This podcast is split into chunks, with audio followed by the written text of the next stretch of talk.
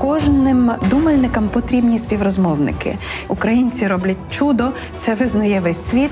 Але тепер для нас самих треба зрозуміти, як це чудо буде працювати після нашої перемоги. Будемо говорити на величезний спектр тем, починаючи від мови і культури, закінчуючи архітектурою та містобудуванням. Будемо пробувати зрозуміти, які відповіді або щонайменше які чіткі питання має отримати Україна одразу після перемоги. І я переконана, що ці спокійні тихі розмови із е, дібраними співрозмовниками дозволяють нам мислити вголос, мислити краще, знаходити точніші слова. Це Ірина Старовойт, мене звуть Володимир Біглов, і у нас для вас є плани на завтра. Розуміти себе як людей у поході, людей у вимушеній динаміці, але разом з тим бачити, що всі в динаміці. Питати себе, що Україна може дати, що Україна може привнести в Європу, і разом з тим думати про те, як ми всі разом в цьому досвіді, як ми всі разом переучуємося, навіть не тільки вчимося. Наша сьогоднішня розмова була власне з двох сторін.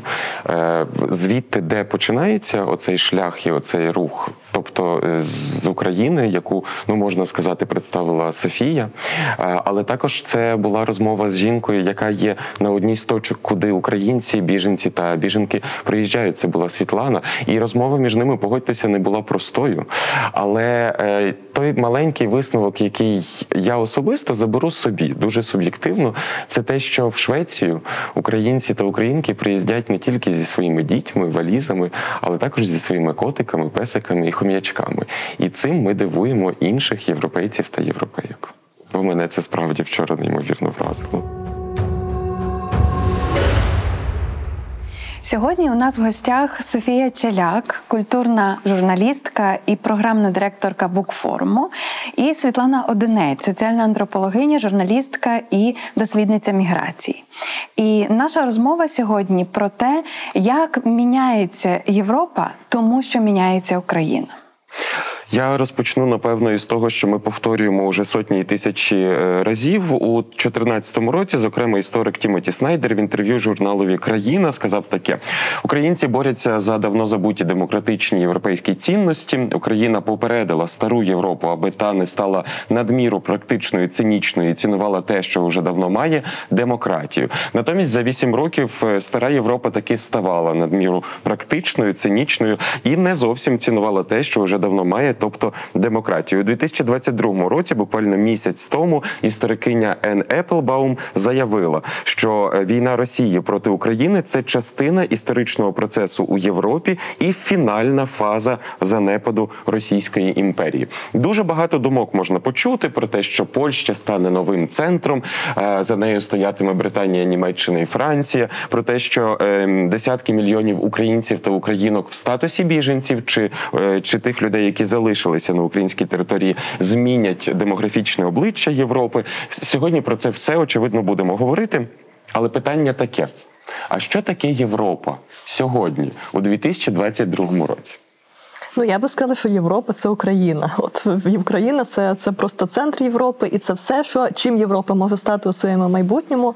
І на цьому ми переконуємось просто щодня. Тобто, я, я особисто я я можу спостерігати, я можу говорити за ту Європу, яка не зовсім вважає себе Європою. Це оцей норд, оцей нордичні країни. Вони називають себе норди тільки нордичними країнами, Скандинавією, іноді якби в скороченому варіанті, тобто 5 і 3 країни це Норвегія, Швеція і Данія. І вони інколи сміються і кажуть, ми майже Європа. Ем, так от вони насправді вони я, я спостерігаю оцей неймовірний, е, оце неймовірне дитяче. Е, Захоплення і, і загалом навіть не до кінця розуміння, але все одно дуже позитивне нерозуміння, як взагалі. Що взагалі, як, як взагалі це може бути? Що люди в таких кількостях і з такою неймовірною силою так активно готові віддавати своє життя за якісь абстрактні цінності? І здавалось би, ми якби говоримо про це з інтелектуалами весь час. Тобто ми якраз про це і говоримо, що саме от якби про це показує Україна, але все одно ти зустрічаєш людей, і вони на, на початках вони постійно питали: а як це взагалі? Тобто, як це? От ви а, а, ми розуміємо, ви боретесь за країну, але але як, як ви не боїтесь цього? Як ми кажемо, звичайно, боїмося. Але а, а як, а як ви все одно це робите? Тобто, це такий абсолютно е, такий, я би сказала, ми, ми, ми, ми увійшли на якийсь такий рівень такого, таких такого такої дитячої цікавості. Як вам це вдається? Чому, чому вам це вдається? А на практичному рівні ми зараз бачимо, як, е, наприклад, Швеція починає рекрутувати все більше і більше людей до своїх мілітарних струк... до, до своєї армії. Тобто армія в Швеції була майже майже розпущена. Вони е, абсолютно щиро і, і, і довго, і переконливо е, роками, десятиліттями вірили в те, що ніколи війни більше не буде, тому що ми настільки всі цивілізовані, ми настільки всі відкриті і комунікабельні, і діалогічні, що ніколи нічого подібного не повториться. І вони розпустили свою армію практично. Тобто в них майже нічого не було, і все було на діалозі побудовано. І ось раптом це стається 24 лютого. І для кожного середньостатистичного шведа тут навіть не про геополітику, тут про перетин кордону. Шведи неймовірні май- майстри кордонів, всіх кордонів, всеможливих кордонів, е, особливо субтильних кордонів між людьми. І от коли якась держава перетинає кордон іншої людини, е, це неймовірно просто поклало на лопатки. Всіх, тобто навіть ну не тільки політиків, це цього ніхто не, не чекав на такому, як би сказати, метафізичному рівні. І от е, це я просто до того, що коли вони стикнулися з цією реальністю, то вони спочатку вони стикнулися, потім вони зрозуміли, що їм потрібно реагувати, і вони за тиждень прийняли рішення, що ми вступаємо в НАТО. Що абсолютно неймовірно для Швеції, тому що Швеція продавала свою нейтральність як, як основну якби, категорію, якою вона якби, ну, якби презентувала себе. Ну далі нейтральна, просто в НАТО. Е, Вона ніколи не була нейтральною. Вона завжди дружила дуже сильно з, з НАТО структурами, і вона завжди була на підтримці цього боку. Просто зараз це таке оформлення шлюбу, але головне це відбулося навіть без референдуму, навіть без запитання народу. Тобто, в принципі, вважається, Але що було треба... зрозуміло, що люди це підтримують. Абсолютно, тобто люди навіть навіть навіть не було питання про референдум, навіть не було питання про те, чи нам потрібно його проводити. І всі партії абсолютно одноголосно підтримали це все.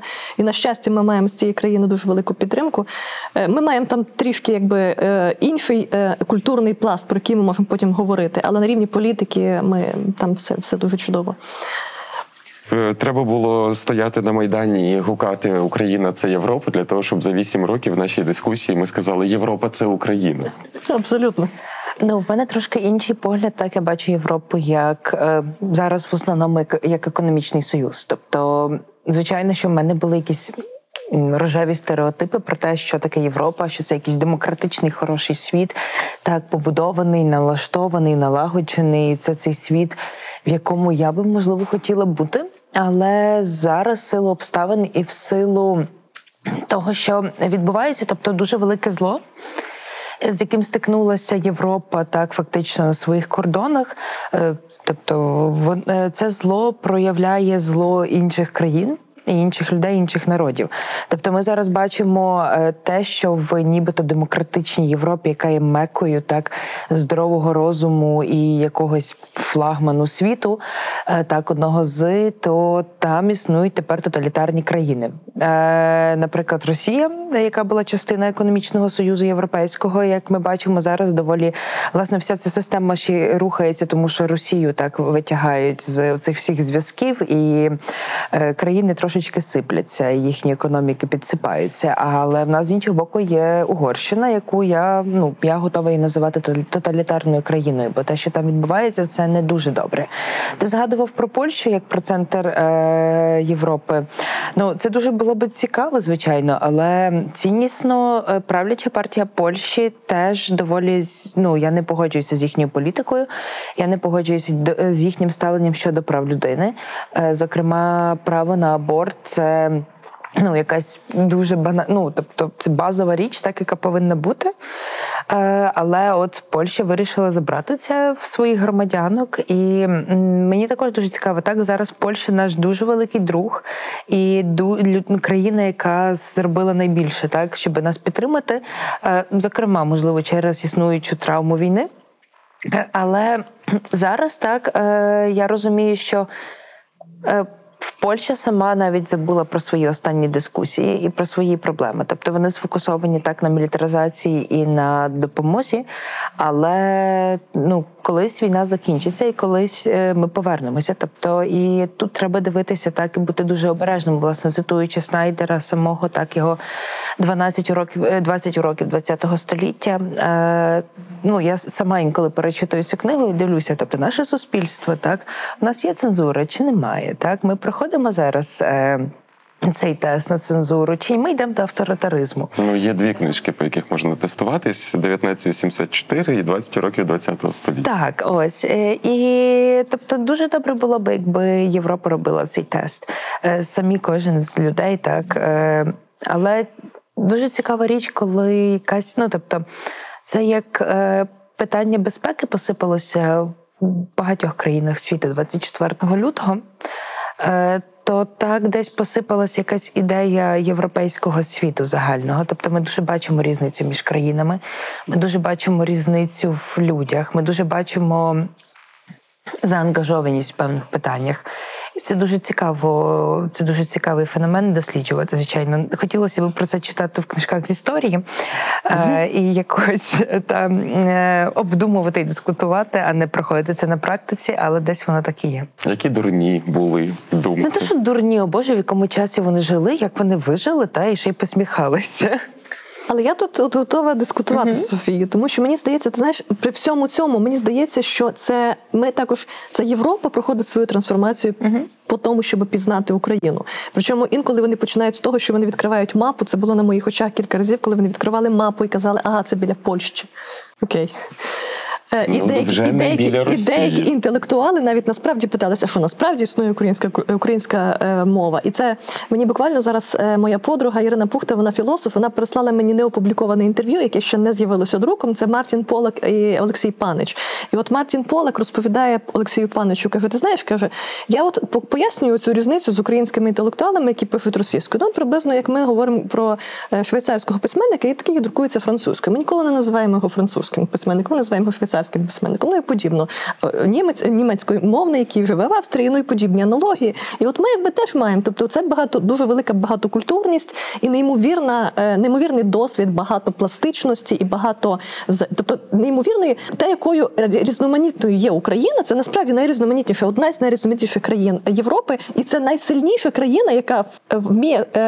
Справлятися з оціми от всіма е, різницями, які у нас існують, Нюансами. конфесійністю цією неймовірною, нюансами, всіма цими шарами, всіма цими переплетеннями, де ми самі собі не даємо раду. Звичайно, Європі треба в цьому всьому розбиратися і розбиратися, але і ми проходимо свій шлях. Те, що ти говориш, що ми раптом побачили, що це не одностайне, вони ніколи не були одностайними. Це просто ми до них прийшли, ми перетнули їхній кордон. І чим, наприклад. Не можна говорити, що е, тобто я, я, я намагаюся, тобто ми не можемо говорити про якісь позитивні сторони, звичайно, цього цього, що з нами стається.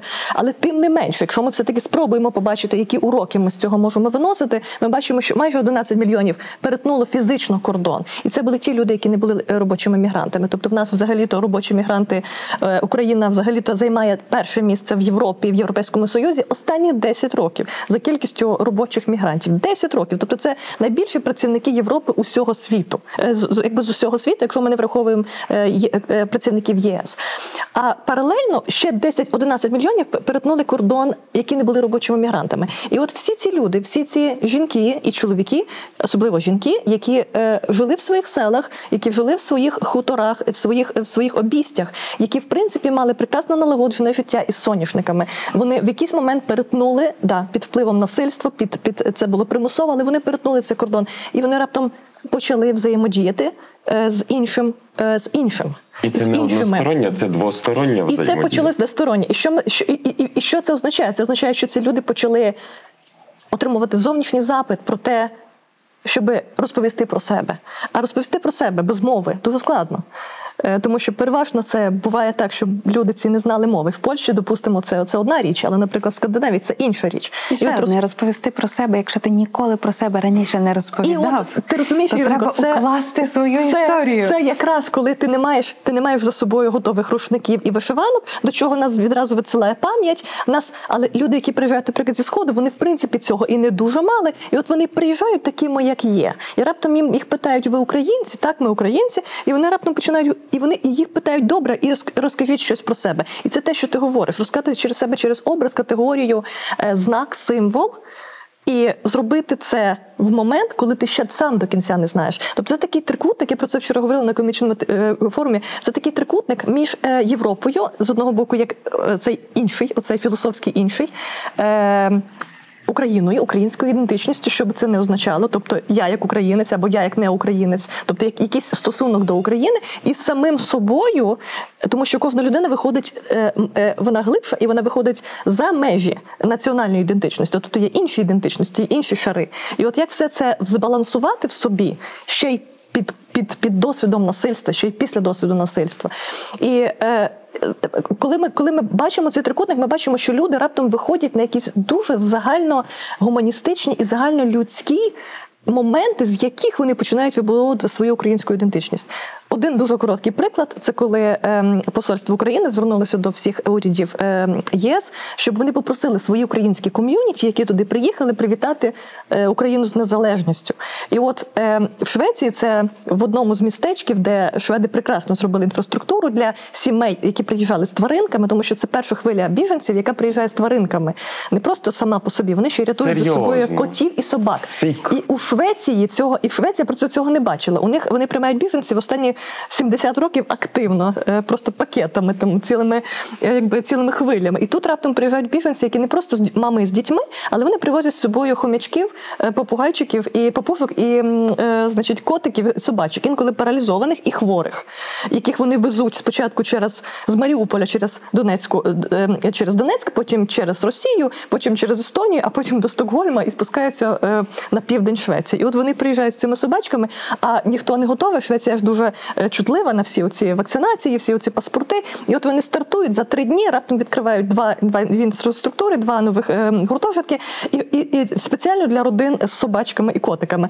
І от вони цих е, до е, журналісти приїжджають до цих е, людей з цими собачками і котиками. а Це 90% людей зі сходу, які говорять російською мовою, і які ще не до кінця познайомилися самі між собою, і які ще в принципі ніякою мовою між собою не поговорили, тому що їм в принципі ще не випадало поговорити. Їм не випадало ще взагалі включитися в розмову. І от вони ставлять камеру перед ними і кажуть: ну давайте, зроб- зробіть щось для вашої України. Типу, давайте. А і це відбувається через перекладача. Тобто ніякої ні англійської, ні шведської спільно немає. І вони ставлять цю камеру, і ці люди дивляться одне на одного, і щось вже треба зробити. І вони починають співати гімн України. Всі східняки, Маріуполь, Северодонецьк, Луга... з, з, з Луганської області, з Донецької області. Тобто, переважно дуже багато теж, які пережили окупацію, і які вирвалися. От, тобто прожили, наприклад, три місяці в Маріуполі, постраждали і вирвалися в останню секунду. І вони дивляться одне на одного і починають співати гімн України. По-перше, вони його знають. Що для шведів уже е, дуже цікаво, тому що не всі шведи знають гімн України. Вони починають співати гімн України. На другому куплеті вони його не доспівують. Вони починають плакати. Багато людей починає просто плакати. Чоловіки починають плакати. Тоді їх просять сказати кілька слів, і вони починають говорити, і вони не договорюють. Тобто вони починають говорити, ми би хотіли привітати, щоб всі ці росіяни забралися з нашої території, і вони в них зривається голос. Причому це, це, це дуже видно, що це ніяким чином не вони, вони самі цього не сподівалися. Вони кажуть, вибачте, вибачте, вибачте. Але журналісти вважають, що це якраз те, що окей, в нас є те, що є, і вони монтують в якийсь там спосіб дуже швидко і випускають в ефір. І е, я бачила просто реакцію шведів. Тобто, от це от такий момент взаємо, взаємознаходження і взаємозустрічі між людьми, які відбуваються абсолютно поза мовою, тому що потім, звичайно, ми переклали якісь там репліки. Е, Їхні репліки, але репліки це кілька реплік. В принципі, це репліки, які завжди люди говорять е, от, на вітання своєї держави. Але тут справа не в словах, тут справа в такому от досвіді е, зустрічі людини з людиною на такому позамовному рівні, позакомунікаційному. І е, це коли ми говоримо про політичну спільноту. Це коли ми говоримо про те, що ці люди ще не встигли зрозуміти, ким вони є, але вони починають розуміти раптом через от цей от момент, коли вони от раптом відкривають для себе оцей от момент, що так, є Україна, і от вони туди, от вони дивляться туди. Е, Тому і шведи для себе відкривають цю патріотичність. Те, що я спостерігаю, вони відкривають для себе момент, одному коли е, з попередніх ефірів було це словосполучення нова щирість. І от ці всі історії, які ми чуємо, так коли собачки дивують чи хомячки дивують шведів, та це та нова щирість, це віра в цей патріотизм, віра в цей гімн. Це не просто якийсь текст написаний на, на красивому картоні. Е, А чи могла би я ще додати? Е, Власне, є дві речі, про які я би хотіла сказати в контексті е, розповіді. Е, Так, перша річ, я піду в дискусію, і я не погоджуся з тим, що людина, яка пише в Україні російською мовою, це те саме, як е, швейцарець пише німецькою. Тобто, це абсолютно інша політична ситуація. Так, у Швейцарії є декілька е, мов, які є офіційними мовами. Російська мова в Україні це є мова національних спільнот. Так, і е, те, що в силу обставин є люди, які пишуть російською мовою, це через роки насадження, і це через е, роки. Знищення української мови, але жодним чином не можна говорити, що це те саме, що люди в Швейцарії, які пишуть французькою чи німецькою. Це не можна говорити, що це те саме, що бельгійці так пишуть е, французькою чи фламандською. Тобто, це абсолютно інше утворення. У нас немає в межах країни частини Росії з своєю мовою. Так Е, ми є монокордонною нацією з національними кордонами, е, з національними спільнотами. Так само у нас живуть люди, які є кримськими татарами, так чи в нас є караїми. Так чому ми не говоримо? Тобто ніхто нас не запитує, типу, а що відбувається з кримсько-татарською літературою? Так ніхто нас не запитує, а чому раптом люди тут пишуть кримсько-татарською? От про кримсько-татарську ми би могли так говорити, але про російську це абсолютно інше і е, дуже недобре так пояснювати. Е, ось е, щодо. Культур, тобто Європа була дуже привілейована в тому, що вони мали можливість розвивати свої культури впродовж так е, після Другої світової війни. Вони мали можливість гасити конфлікти, вони мали можливість е, забути в якийсь момент про патріотизм, адже патріотизм це міг бути якимось переломним моментом. Який почав починав створити людей, так? Тобто на словах про патріотизм, зокрема, так в бельгійському контексті чи навіть швейцарському, можна було так е, піти в дуже нехороші розмови і дискусії. Відповідно для Європи слово патріотизм чи націоналізм стало так матюком.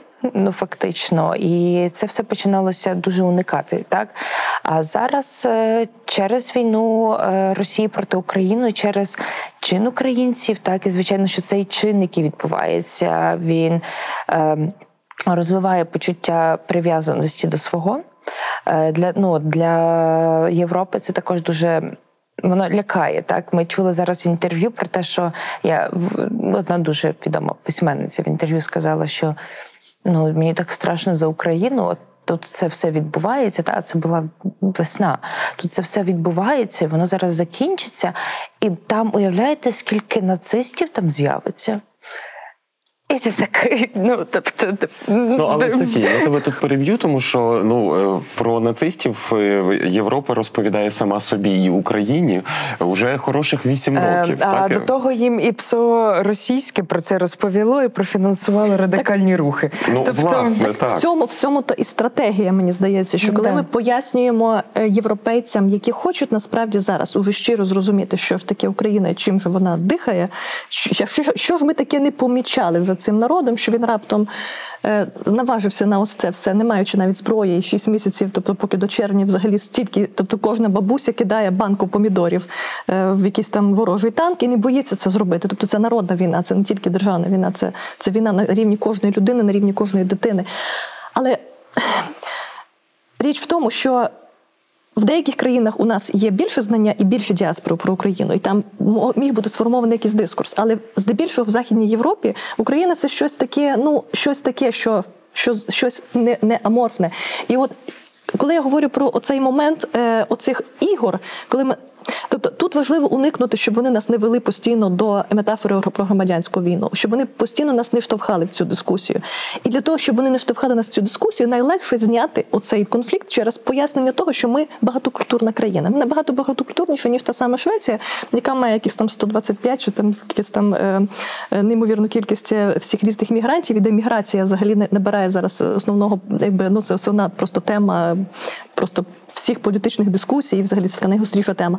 Але і от вони нас постійно, вони тобто я, я спостерігала це, коли шведи зустрічають звичайних українців, потім кажуть, але ж ви чи говорите російською? Я чую, ви говорите російською. І от дуже складно пояснити звичайному шведу. Якщо ми боремося проти Росії, ми говоримо російською при цьому, а продовжуємо говорити російською. І тут, ну, тут, тут важливо пророблювати. Внутрішню роботу, про яку ти говориш, і тут важливо теж розуміти, яку роботу ми повинні пророблювати назовні, і теж з різними країнами по-різному, і теж з різними пластами країн теж по-різному.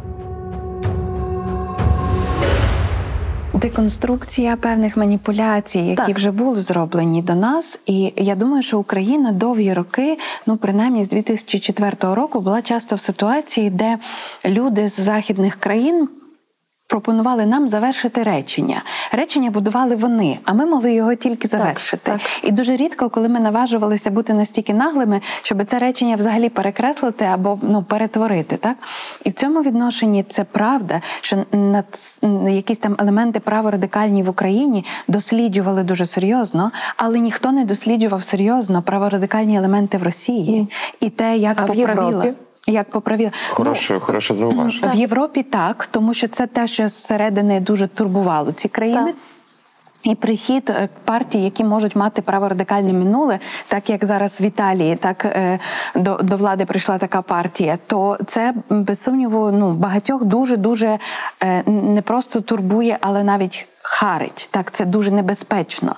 Треба теж розуміти, коли е, розмова про е, нацизм і праворадикальні сили стає маніпуляцією, і тоді особливо її потрібно вчасно деконструювати. Ми знаємо про те, що поки в Україні досліджували і шукали все нові пра- праворадикальні вияви, ніхто з такою самою е, уважністю і запеклістю не шукав цих праворадикальних виявів у Росії і не шукали нацизм у Росії. І фактично можна сказати, що ті е, вочдоги е, Європейської унії, які були націлені на те, щоб в Україні ми будували таке е, інклюзивне, громадянське, спокійне суспільство, вони саме вони також проспали певні процеси у країні нашого ворога. Але і в самій Західній Європі. Я власне тут маю е, я так поєднаю зараз три відповіді. Перше, ми говорили про е, згадки того, що в Україні відбувається громадянська війна. І що потрібно це пояснювати. Мені здається, після 24 лютого ну це мало статися повномасштабне вторгнення, але я розумію, що зараз ніхто не називає війну Росії проти України, яка відбувається з 2014 року, громадянською війною. Тільки Червоний Хрест все ще називається Називають. конфліктом в Україні. Ну, це їхні, е, їхні проблеми Червоного Христа. Ми тепер їх е, ми їх Ми, просто... українці, собі можемо це дозволити Так, сказати. е, тобто це їхні проблеми. Ось. І ну, якщо це називають громадянською війною, це дуже цікаво, тому що люди є е, тоді абсолютно закритими, так і не бачать очевидного. І е, якось спочатку повномасштабного вторгнення я зрозуміла, що в мене немає сил спілкуватися з людьми і переконувати тих, хто просто тупий. Та переконувати, в чому ну, в мене є типу життя, і в мене я багато куди витрачаю сили, значить з цими людьми ну напевно не варто нам говорити, і нам нам не по дорозі. А якщо говорити про праворадикальні сили, взагалі про Росію і російську.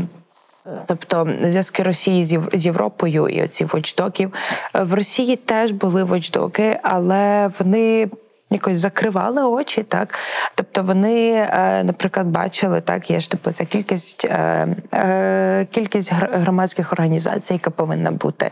Тобто вони дивилися на кількість громадських організацій, вона була окей. Причому фонд Руський мір це теж громадська організація. Так, але більшість ну, типу, є велика частина громадських організацій напряму пов'язана з владою. Тобто ніхто не досліджував тобто, корупційні зв'язки з Росії, тобто всередині країни, тобто і яким чином воно так це все пов'язано. Яким чином незалежні громадські організації живуть на президентські гранти, наприклад? Е, ну тобто, гранти це інша річ. Так, ти можеш, ну тобто, імовірно, так в демократичній країні ти подаєшся на грант, і ти отримуєш грант від держави. Так, Ти президент. подаєшся на більше- грант, а його отримує Руський мір. Е, Але о, да. більше ні від кого, так? Але ну тобто, it's окей, та може типу, ти у вас добрий проект, вони йшли в фонд, вам більше не треба нічого. Але коли це не просто грант, коли це пряме фінансування через олігархічні структури. Оце вже проблема. Тобто, бо грантова система, вона в принципі так побудована для того, щоб бути прозорою і чистою. Так, а коли це відмивання коштів, коли це непряме фінансування, отут є проблема. І якщо ми говоримо ще про праворадикальні рухи в Україні, я зараз дуже. Про це думаю багато. Е, наскільки е, це, я думаю, е, цей конфлікт між правими лівими в Україні, феміністками і нефеміністками. Тобто, це все наскільки він був е, штучно, частково, частково травмою розпалений.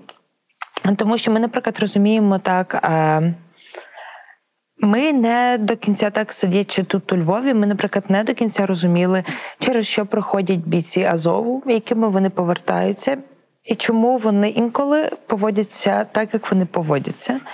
Е, Ми інколи не розуміли, що бувають громадські організації, які можливо пов'язані так е, з людьми, які там націоналісти українські, можливо, більш радикальні.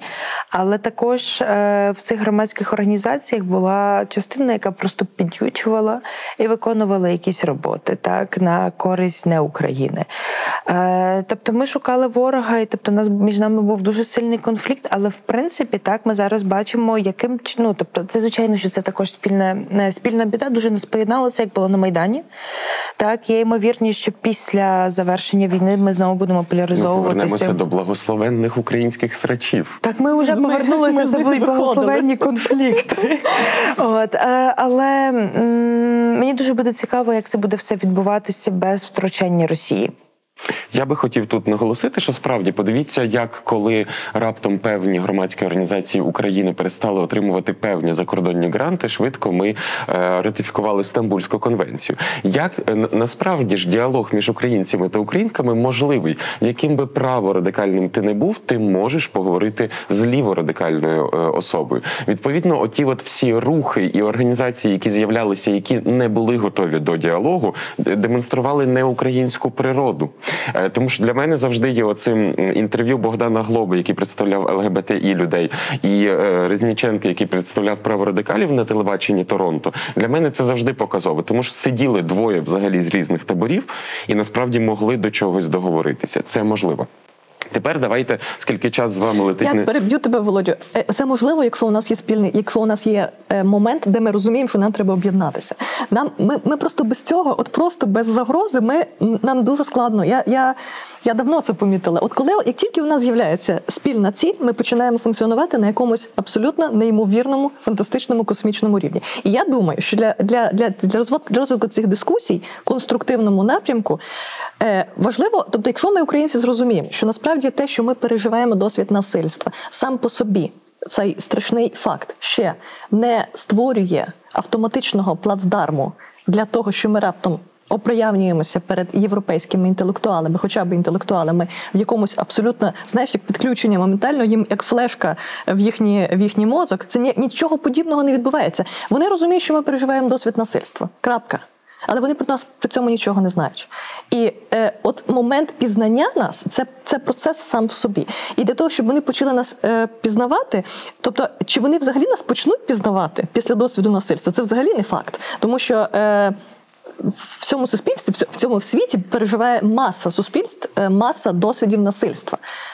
Раз за разом, раз за разом, раз за разом. І далеко не, не до кожного суспільства Європа взагалі приходить з оцими своїми я тебе методиками. Давай.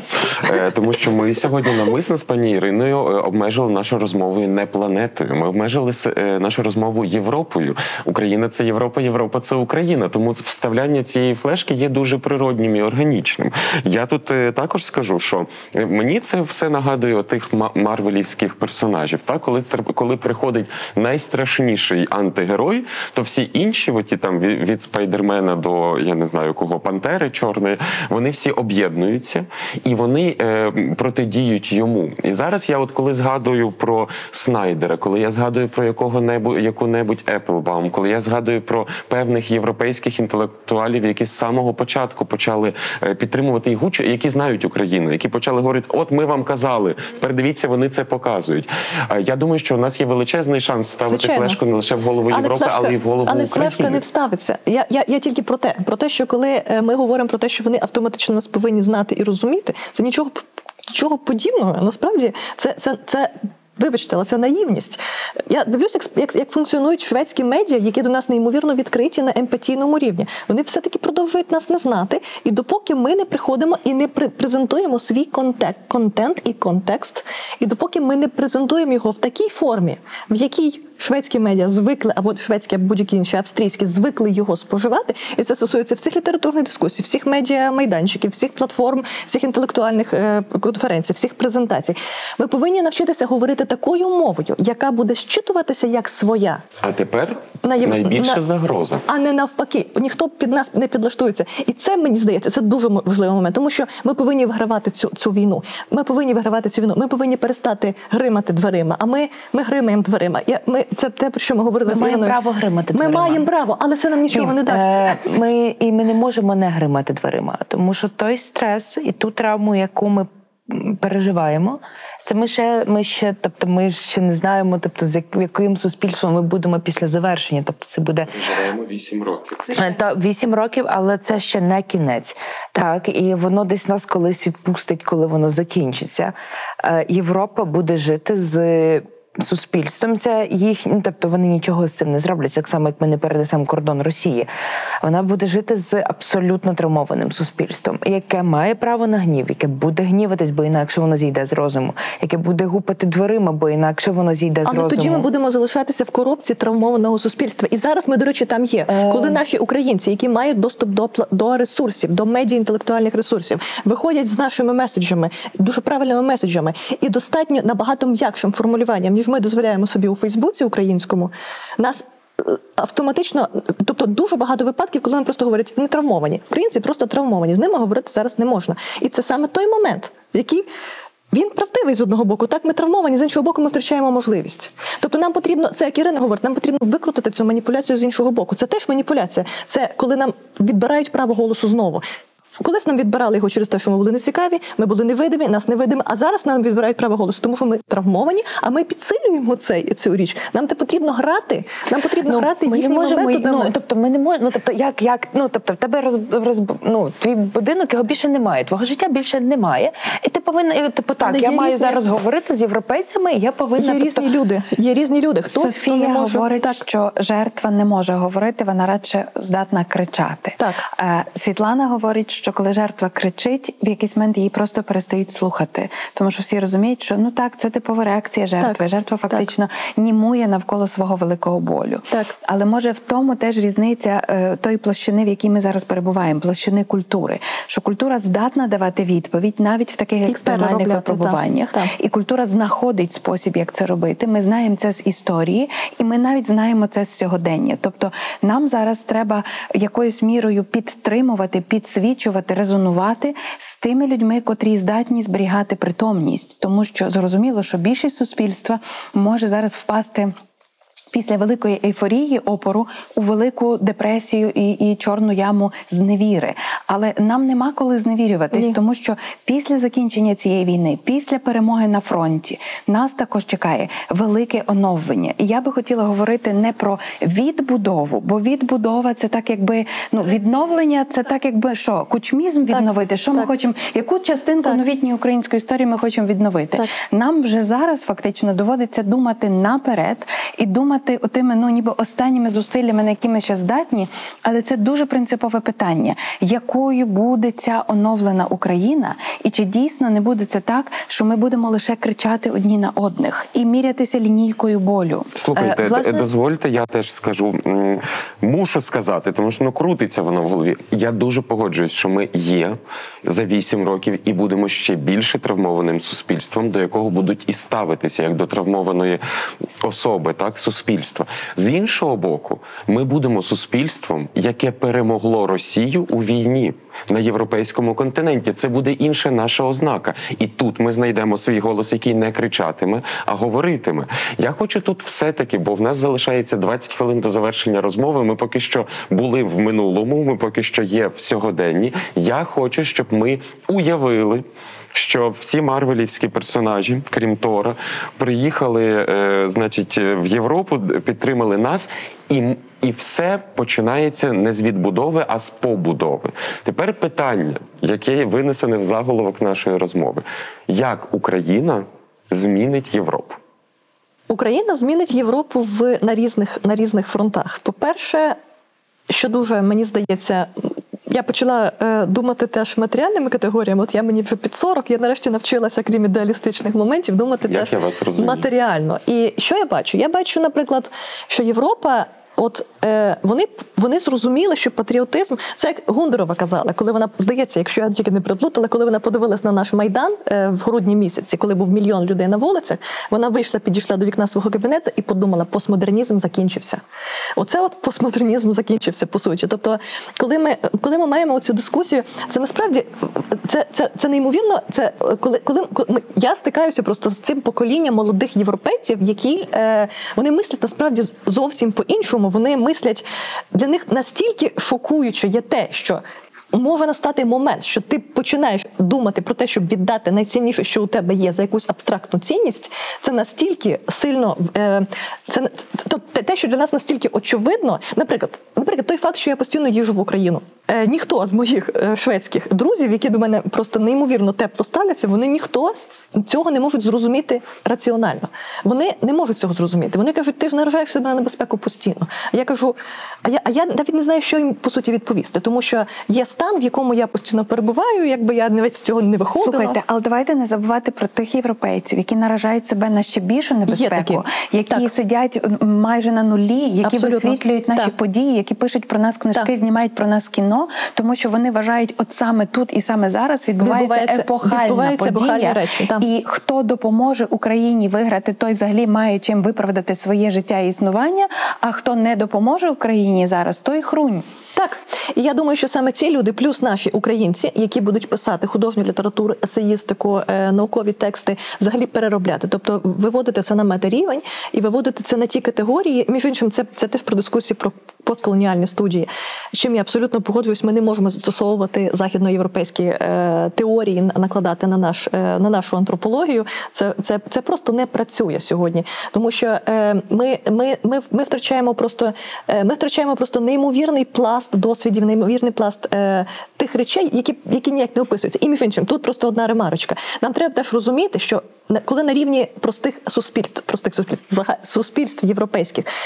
Підтримка українців є неймовірною сьогодні. Тобто емпатія людям теж потрібно переживати емпатію. Люди через Україну підключаються під те, під що кожна людина хоче бути підключеною. Це під е, здатність створити добро. Це абсолютно така людська риса, від якої ми від якої насправді яка, яка потрібна кожному з нас на щодень. І ми Дивися, це маємо але щодня. ж це не абстрактне добро. Це не так само мені здається, можна пояснювати, що люди гинуть не за абстрактні Звичайно, цінності. але для них, для них, тобто, якщо ми говоримо про людей, то люди допомагають речами і побутом, вони допомагають як людина людині.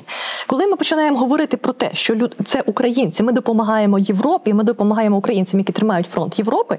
Це уже для них наступний рівень. Вони про це частина з них думали чи не думали, але існує ще і третій рівень, і це культурний менеджмент, який тримає сьогодні ресурси. Е, Наприклад, в Скандинавії, але це стосується і Західної Європи. Це журналісти, медіа, науковці і, і ті, хто задають дискурс. А от з ними. Найскладніша робота.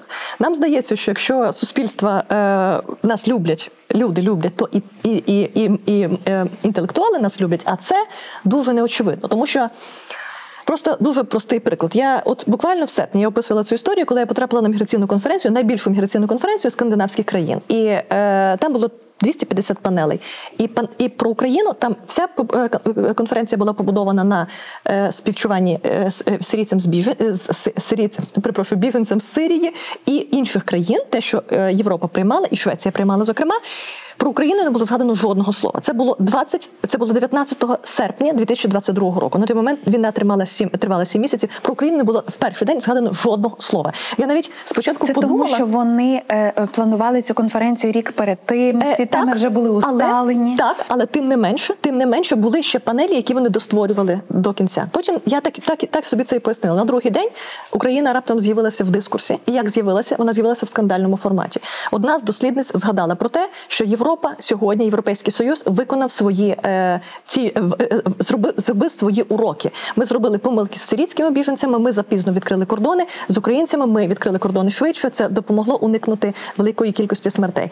На цей меседж відбулася неймовірно гостра реакція, як на Скандинавію, на Скандинавію, які дуже спокійні, дуже толерантні, ніколи ніколи нікого не кричать. Відбулася дуже сильна хвиля, і Україна від цього моменту е, обговорювалася тільки в одному форматі. Тобто вона не обговорювалася, просто вона була згадана.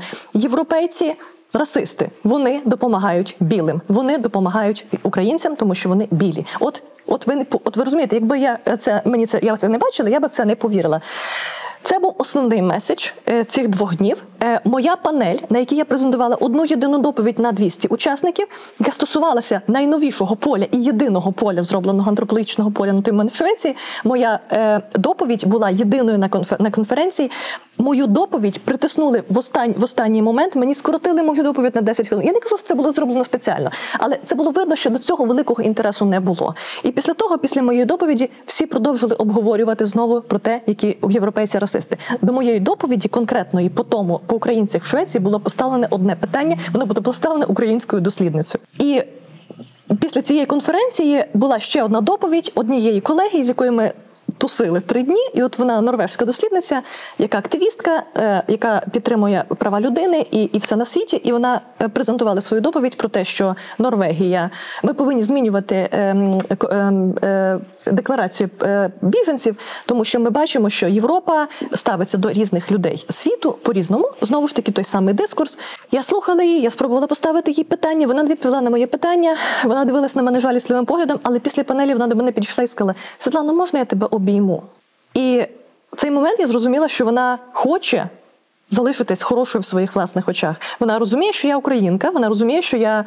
Травмована, як на її думку, вона не відповідає на жодне з моїх питань. Не те, щоб зі зла, просто не відповідає. Просто їй це не дуже цікаво. Їй цікаво її меседж, їй цікава її риторика, її дискурс. В цей дискурс я не вписуюсь. Я, я, я, я наче своєю присутністю ставлю весь цей про який дискурс я говорю. Я говорю про, про, про дискурс лівих груп. Не те, щоб я там я теж відношуся, я теж лібералка, але я говорю про цей політичний дискурс, коли всі, хто з Америкою, вони проти, ми проти них. Всі, хто з Америкою, ми проти них.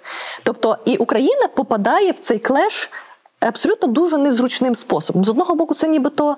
Нібито про демократію, це нібито про, тобто це не нібито, це реально про демократію, про права Добре, а вступ в НАТО не є зближенням з Америкою? Е, так, є, і це і це критикується. Між іншим, ліва партія Швеції це єдина партія, яка зараз вчора, буквально вчора, вони в європейському парламенті проголосували проти допомоги Україні. А це вплинуло на рішення кардинально? Е, От я цього ще сказати не можу. Мені здається, що це але в- це теж була єдина партія, яка е, голосувала проти 4 березня, проти поставки зброї. Потім вони переглянули свою позицію. Для мене це ще одне підтвердження того, що нам потрібно дуже багато і складно розказувати історію України. Треба розказувати про кріпацтво, треба розказувати про Шевченка, Так. треба розказувати про голодомор і спробу нового закріпачення селян Сталіним, про е, те, яким чином е, українська бездержавність вплинула на те, що ми не могли тоді захищатися, і що фактично є така річ, як український негрітюд, якого вони не розуміють, але яка для українців і для поляків, наприклад, достатньо зрозуміла. І може й тому поляки не ставлять зайвих питань, так І що в нас є ця спільна так. культурна історія, але Балти і поляки також розуміють дуже чітко, якщо посипеться захист України, То посипляться і вони. вони наступні. Так. І тут це розмова про російський колоніалізм, до якого е, інтелектуали Євро, Європи, ну я не кажу Європи, тому що Європа дуже велика, але я тут знову таки апелюю до того, що я спостерігаю своїми очима. Е, вони не дуже готові. Вони, в принципі, розуміють, що це Софія, а до вас буде питання. Дивіться, Британія зараз дуже добре співпрацює з Україною на всіх можливих рівнях, але це імперіальна країна. Чи це означає, що тим самим Британія засвідчує свою постімперськість? Чи є якісь інші мотиви? Як взагалі тоді в Британії розуміють це е, запитання допомоги Україні? І чи не є це в лапках расизмом з їхнього боку, чи ексклюзивністю українців стосовно інших? Це цікаве питання. Дякую. Власне, в мене є е, досвід співпраці з Британією, але він є специфічним, тому що моя співпраця з Британією відбувається через людей, які так чи інакше уже роками працюють за Україною і працюють на допомогу Україні. Так е, досліджують інформаційне поле і розуміють, е, якими інструментами так вони повинні. Ну тобто Україна якими інструментами повинна боротися за те, щоб в результаті коли-небудь перемогти.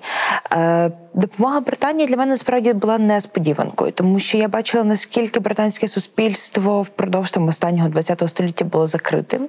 Е, І як вони так е, є прекрасний фільм, називається е, Лондон Новий Вавилон. І це е, фільм, який, який є нарізкою е, з відео. Починаючи з перших відео, які взагалі були зняті на камеру, і це така хронологія одного століття е, Лондона. І це дуже смішно. Час від часу е, в цьому фільмі було е, інтерв'ю, тобто розповідались про нові міграційні хвилі, і там, скажімо, там якісь роки, типу чоловік, от ці ірландці, тобто ми норма, ми британці нормальні, а оці ірландці приїхали, типу, жесть.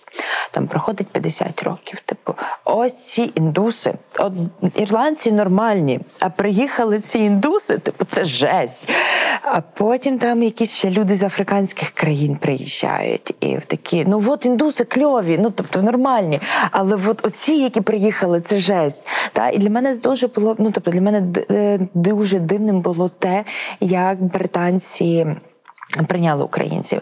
А ще також вони були. Е, це дуже цікаво. Як політика держави, так як політика Брекситу, в принципі, вплинула на е, те, що Британія дуже добре нам допомагає, тому що е, це ж так добре показати своїм громадянам. Е, ми розуміємо, що політика, ну що британська підтримка це. Зокрема, відбувалася на хвилі економічних проблем і кризи уряду е, там. І власне це дуже добре була підтримка того, щоб показати, що їхня політика правильна. От А це заявка на глобальне лідерство, на нове Е, глобальне лідерство. Це ні, здається, це робота навіть з виборцем. Тобто, от е, дивіться, як добре, от. Е, Та ми е, от знову підтримали так країну в Європі. Ми колись підтримували Польщу, ми підтримували інші країни. А ось е, подивіться, так Європа, яка вона неповоротка, і яка вона це всі поприймають рішення, там десь хтось туди тягне, там хтось сюди. А ми тут, типу, ми дуже кльово, швиденько все вирішили. Типу, передали зброю. Ми молодці, ми приїхали. Так, тобто для мене це виглядало приблизно ось таким чином. А ще я би хотіла власне про те, як змінюється Європа додати, як вона зміниться, як українці змінять Європу. Е, Мені дуже подобається, наприклад. З британцями е, також дуже добре мені подобаються підходи до роботи. Так скажімо, якщо я порівнюю з британцями, то це конкретні люди з конкретно з якими я працюю, але вони ймовірно швидкі. Вони, от власне, десь так відбувається робота, як були наші волонтерські чати. Тобто ти пишеш типу конкретне формулювання, тобі ставлять плюс або перекидають, дають номер, куди типу написати. Так і в принципі робота з ними так і відбувається. І українці дуже зараз функціональні, дуже добре функціональні в такому режимі. А от з європейцями це оце дуже тягнеться. Це жуйка, і тобто, давайте ми поговоримо, зробимо ще два- 20 кікоф мітингів, тобто і так далі. І е, мені здається, що українці навчать швидкості. Українські гроші так чи інакше прийшли в Європу, і люди витрачають свої гроші в Європі і е, платять податки. І також економічно Європа стає. Ну тобто, ми впливаємо на, на Європу економічно. Але це буде дуже цікаво. Ну, ми розуміємо, що, наприклад, 25-річні європейці і 25-річні українці е, це абсолютно різні люди. Аж Ми так? екстерном здали. Ми, ну тобто, ми старі е, люди, які бачили життя, та ну умовно. Е, тобто, діти 17-річні, е, ну є люди, які ну тобто є хлопчик, скажімо, 17 років чи 18 18 років, який взяв опіку над своїми трьома братами, е, трьома братами та сестрами. Він іде зараз на роботу. Їхні батьки загинули, їхня мама померла. Він іде зараз на роботу, щоб на якусь типу роботу руками е, для того, щоб навчати Підняти цих дітей. навчати. Тобто я дивилася інтерв'ю, і цей хлопчина постійно повторював е, про те, як важливо вчитися, і як він буде робити все, щоб його брати сестри вчилися, і тому що в них має бути життя і має майбутнє. Це дитина в 17 років на собі поставила хрест, так як люди в Європі ставлять в роки 50, якщо в них там не складається якась кар'єра. Ну тобто я вже працюю там для онуків. І це страшенно дивна річ. І тобто це будуть так. Ну це я, я, я не знаю, як ми будемо спілкуватися, як ми будемо спілкуватися з досвідами, як ми будемо спілкуватися з якимись. Тобто так чи інакше в нашу культуру будуть просочуватися е, популярні речі, так е, і англомовні продукти, і якісь моменти культури, і моменти моди. І мені дуже цікаво буде, як Україна дуже буде цікаво дивитися, як Україна їх адаптовуватиме. Але ми будемо помітні, тобто, тому що ми будемо вирізнятися естетично, естет- динамічно і мовленнєво. Так, Е, зараз відбувається форум е, в ці дні, але е, дискусії, так, коли е, обговорюють іноземці якісь питання, це типу такі довгі, е, хороші так, дискусії. А українці страшенно злі на цих дискусіях. І дискусії за участі українців вони цікавіші і динамічніші, так, якимось чином, тому що. Пекучі і їдкі, як наші приправи. Так, так, пекучі і їдкі, тому що в нас є злість, і ну камера це бачить. Так, е, камера бачить цю злість, камера бачить е, бажання справедливості, і це ці емоції, які ми можемо себе видавати. Тобто, українці це зараз дуже добрі перформери. Е, і тобто, будь-яка людина може зробити тобі та умовно добре шоу, якщо ми вже говоримо про такі глобальні речі.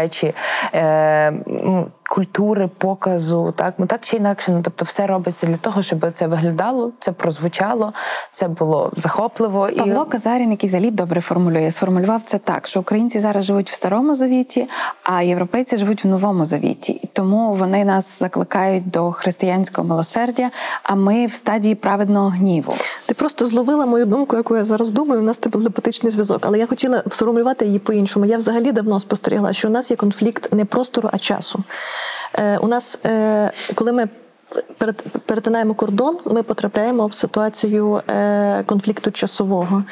Ми або не встигаємо тем- темпорального конфлікту, тобто ми або не встигаємо на, побутовому рівні, коли, наприклад, ми розуміємо, що щось може зробити за три хвилини, а там це робиться за три тижні. І це теж це, це, це, якби це дві норми, це просто дві норми.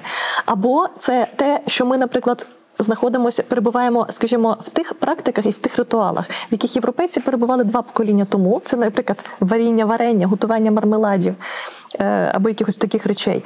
Або навпаки, ми перебуваємо в якихось інших форматах, тобто на цьому метафізичному рівні, ми перебуваємо в майбутньому. Попереду. І от ці темпоральності вони конфліктують між собою час до часу, вони прориваються одне в одне. Це як в Гаррі Поттері. Вони прориваються в які, паралельні реальності, вони накладаються одне на одного. Інколи це конфлікт, інколи це спрацьовує дуже добре. Але мені здається, що от, от цю перспективу просто треба тримати в голові. Коли ми починаємо взаємодіяти з іншим. Коли ми вийшли з нашої бульбашки, яка б вона тепла у нас не була, але ми вийшли з нашої бульбашки, нас війна виштовхнула. Це так, як мені була ця, це, е, цей образ, коли фонтаном крові вибило двері. Е, І от у нас не вікно вже в Європу, у нас вже двері в Європу. Але потрібно треба теж розуміти, з чим ми туди заходимо. А по суті, ми нас просто ще якби ми ще не, не встигаємо подумати, з чим ми туди заходимо, але ми все одно заходимо. От співаємо гімн України. Ну насправді, окрім гімну України, так і ми мусимо зрозуміти, що зараз українці ну вражені в Європі. Ну, наприклад, ти заходиш в права 24, ти пере- за дві секунди перекидаєш кошти, закриваєш права 24 і все. Е, Ну, от, так, так, е, в. Європі цього там моментами немає. Типу наш банкінг, е, інтернет-банкінг найкращий. Але- У нас є дія. Дія, типу, коли ти в дії, типу, за пару хвилин оформлюєш документи. Тобто, це ж ну, тобто для європейців це Ну, просто так. шок контент. Ну, так. Та Але- але- і я я би додала так, що ми насправді супер моментами так ми дуже інноваційні. Моментами ми заходимо так. Ми не заходимо лише з нашими травмами. Ми заходимо з нашим способом життя. Мармуляти згадані Це так. це. Е, це також пережиток попередніх травм, які Я- повернулися. Я, я от хотів додати, що Тобто, я І це ж я прекрасно, це так надихає людей. Вони неймовірно, вони хочуть навчитися у нас. Просто вони колись це вміли. Світлана, я тут хочу наголосити. У нас було кілька програм про пам'ять. І ми варимо варення не тому, що хочемо нагодувати онуків чи коханих.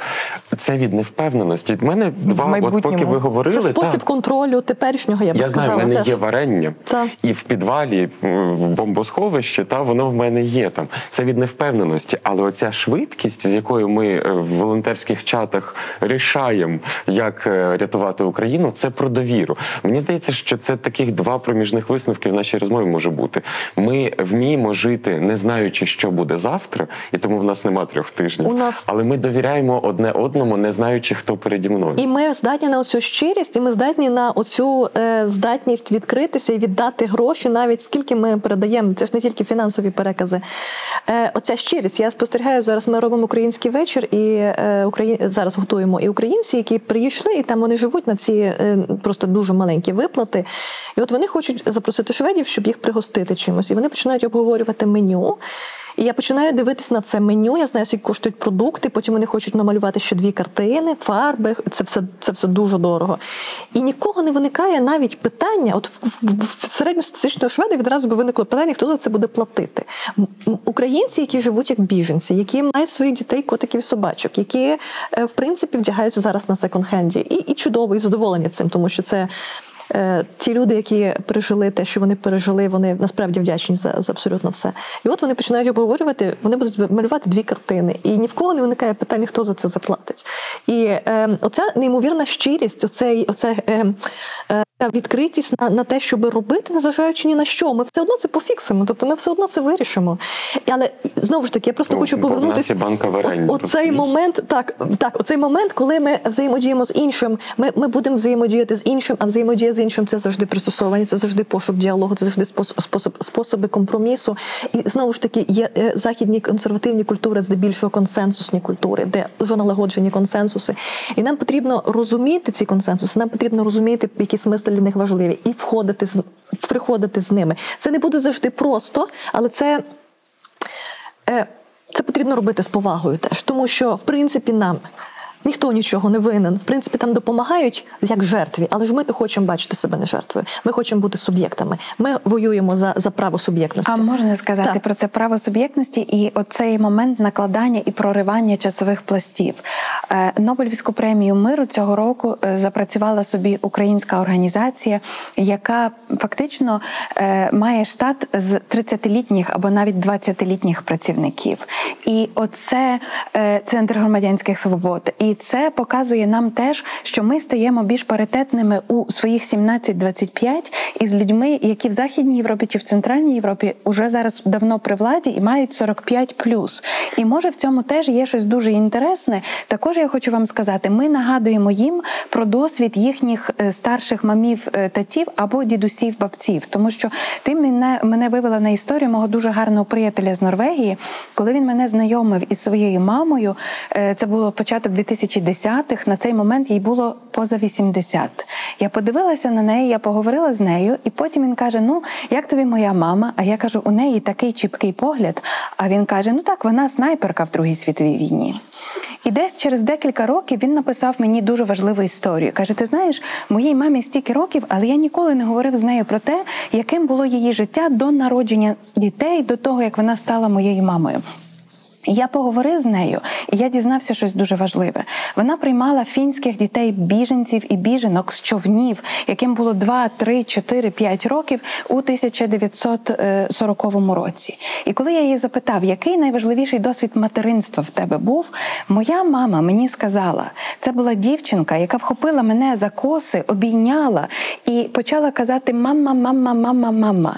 Я мамувала їй декілька днів, але потім я повинна була її відклеїти від себе і відправити кудись, де нею заопікується. Мені було всього 18 років.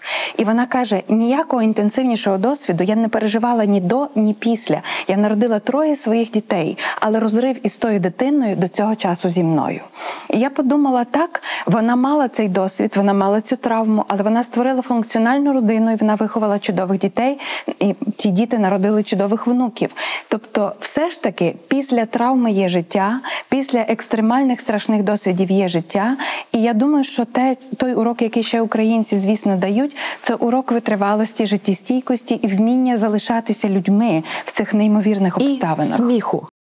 Війна, березень. Е, моя колега, інтеграційна координаторка, приймає людей з Маріуполя і дітей поранених і не поранених, але які просто втікли якимось чудами. І от вони з ними е, вона вони влаштовують їм цей. Побут, мінімальний хліб, воду, там якісь там е, ці.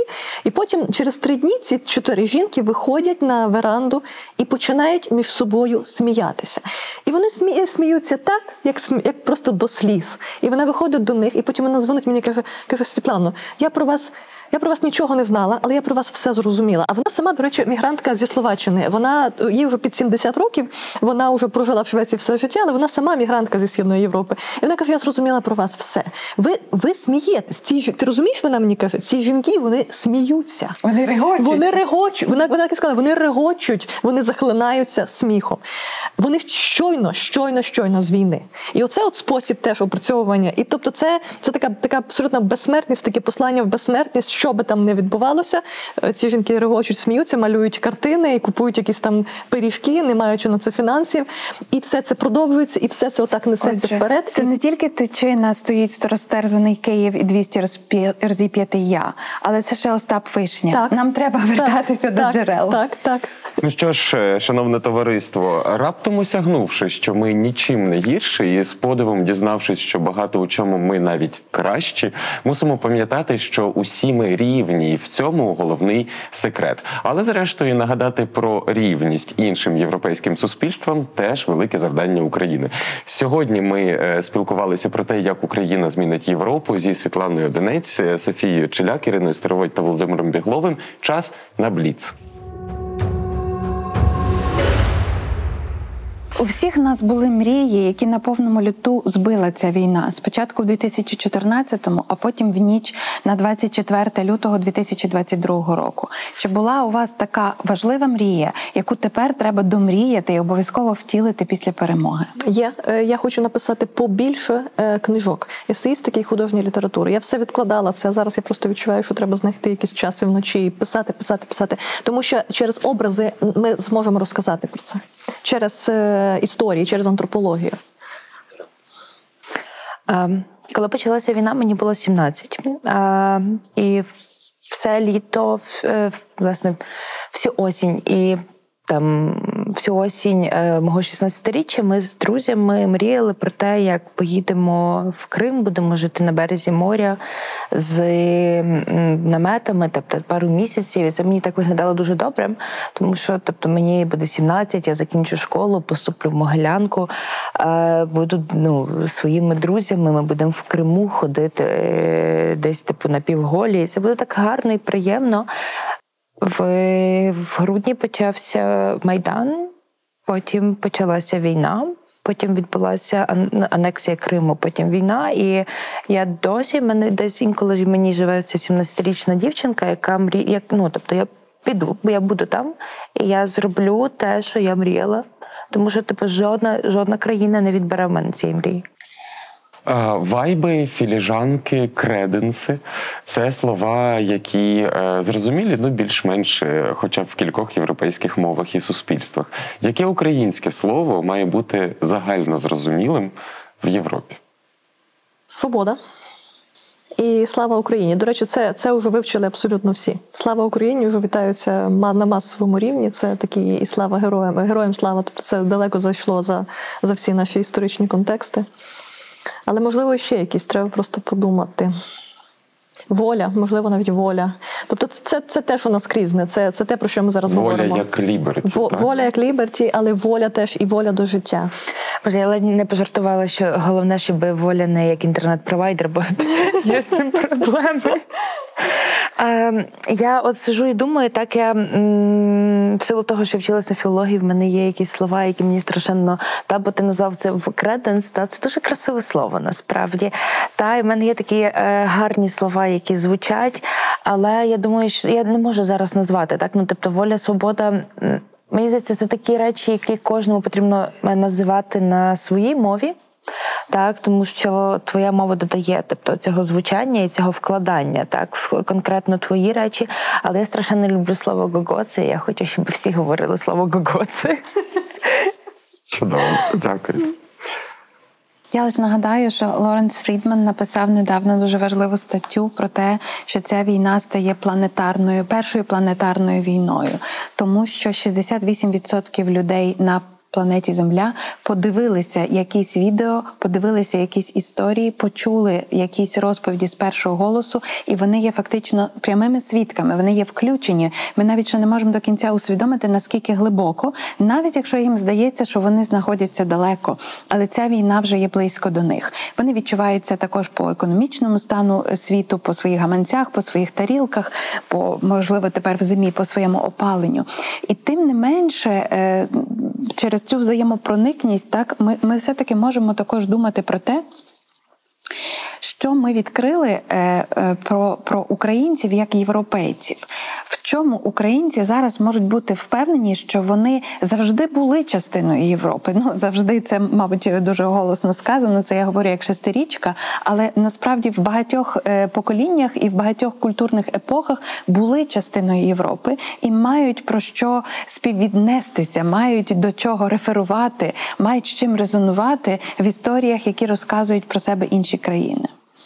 Я думаю, це культура. Ми включені на рівні культури. Ми завжди буде включені на рівні культури. Тобто люди приїжджають. Перше, що вони питають, де тут церква, вони приходять до церкви, порівнюють її з ортодоксальною традицією і, або з якоюсь іншою традицією.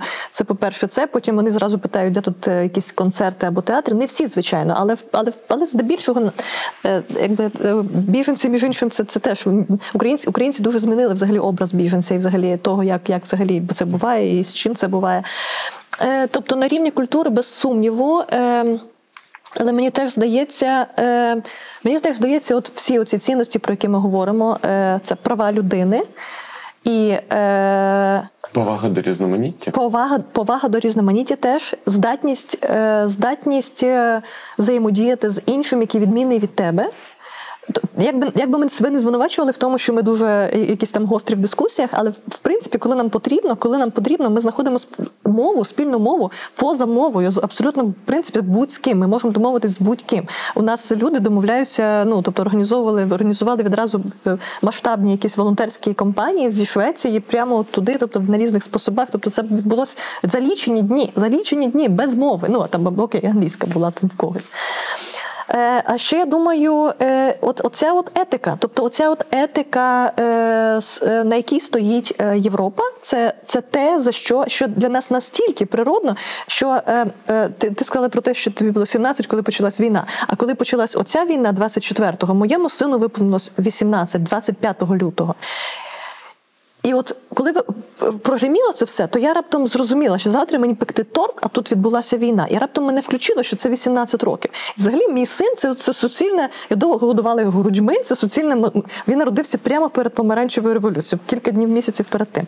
І от вся моє життя це суцільний майдан з ним. Я все життя його 18-річчя я організовую, як його з ким залишити, або чи взяти з собою, чи не взяти, і чи яким чином пласувати цю дитину, щоб якось вийти на майдан. От скільки триває це все, стільки я от з цією дитиною, і отут йому 18, і тут починається війна. І я навіть написала про це якось дуже спонтанно е, невеличкий текст про те, що е, ті, хто на нас напали, е, вони в принципі не розуміють, що наш, наша етика і наша воля ем, жага до свободи, вона сплетена, вона заснована на двох найінтимніших почуттях: це материнське молоко прямо чи абстрактно.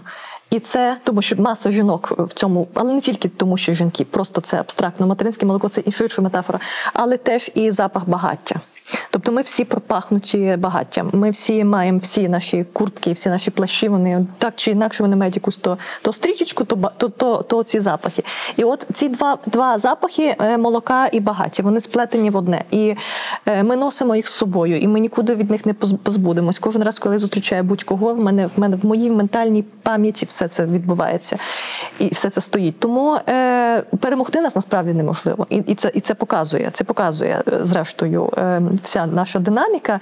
І я знала, що нас перемогти неможливо. Тільки це важко було розказати словами, але це добре розказувати постфактум. І зараз шведи теж не зовсім знають, як у нас це виходить, але всі пишуть. Ми просто тримаємо за вас кулаки. Ми нічого не розуміємо. Ми не розуміємо, як ви взяли 29 сіл за, за два дні. Ми, ми, просто, ми, просто стоїмо тут і тримаємо кулаки. І між іншим є величезний Але запит. також посилаємо НЛО. Посилаємо НЛО, і всі вони дуже хочуть приїхати. До речі, вибух туризму. Нам потрібно готуватись до е, пер- перекладів книжка, книжок українською і вибуху туристів. Е, Вони дуже хочуть всі приїхати в Україну, щоб зрозуміти, що це за народ. І нам потрібно писати книжки, якісь маленькі довіднички, просто просто налаштовуватись на те, що люди сюди приїдуть і будуть нас вивчати. Е, Тому що це якби ну вони не просто вони, вони не розуміють, як вони прогледіли все це. І ми теж не зовсім розуміємо. Ми просто в цьому жили, це вирощували дітей.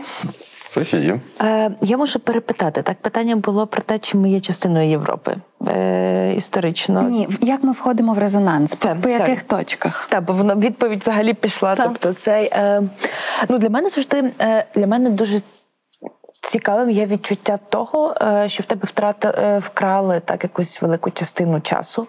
Так, ми завжди були частиною Європи. Тобто навіть з цією самою Швецією, там через якісь кордони ми співпрацювали та і якось разом ходили Ми на- пробували повалити Петра разом ну, з ним. тобто, ну навіть ну, тобто, ми абсолютно там, як ми бачимо, тобто ми собі добре знаходили союзників в боротьбі з Росією постійно. І чудовий феномен тих шведських сіл, та коли шведські воїни вирішили тут лишитися. Зміївка, це так. Е, і власне, власне, в цьому контексті та я розумію, що в нас е, тут е, це на розмові з Поліщуком і згадував так, що читати Олю Франко, тобто вона пише рецепти про паву. Тобто общипайте паву і приготуйте її. Так в нас тут було, тобто це буржуазне, богемне життя з в красивих кам'яницях.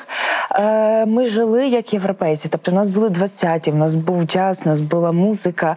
Е, а потім нас це радянський союз намагався вкрасти, але тобто воно так швидко не зникає. Ну і власне та ми трошечки особливі. Та в нас був голодомор. Е, в нас по, нас дуже пройшлися дві війни. У нас були репресії, у нас були чистки, у нас були концтабори, е, психіатричні лікарні, майдани, революції. Так, але з іншого боку, ми оце ми все ж таки залишили в собі в пам'яті оці джазуючі періоди. Ми навіть в часи 70-х так слухали е, якийсь нелегальний е, рок і намагалися читати там якісь самовидавні книжки, але заборонені. Але це ж дуже прикольно.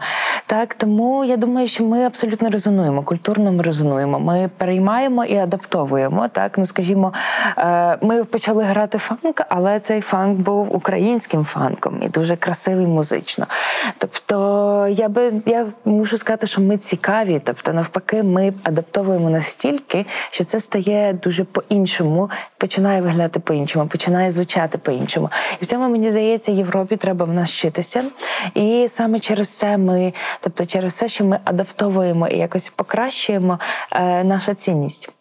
Дуже часто в коментарях під нашими відео е, люди пишуть засмучені смайлики і кажуть, ваш канал надто мало відомий. Для того, щоб виправити цю ситуацію, просто зараз лайкніть це відео, підпишіться на нас, поширте це або інші відео у своїх соціальних мережах і розкажіть про нас своїм друзям та подругам. Про дзвіночок також не забувайте. Світлана, Софія, Ірина і Володимир. Дякуємо за розмову. Дякую.